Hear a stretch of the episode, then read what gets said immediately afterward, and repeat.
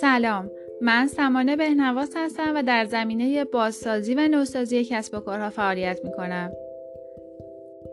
شما به دوره آموزشی ده مورد از رایج‌ترین اشتباهات در digital marketing گوش می دهید.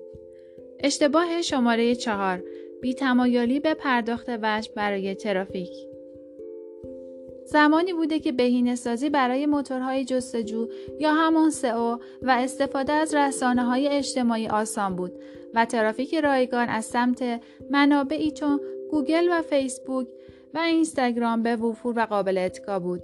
امروزه با اینکه بازاریابی رسانه های اجتماعی و بازاریابی موتورهای جستجو همچنان بسیار مهم هستند، روزهای ترافیک رایگان و سر به سر رسیده است.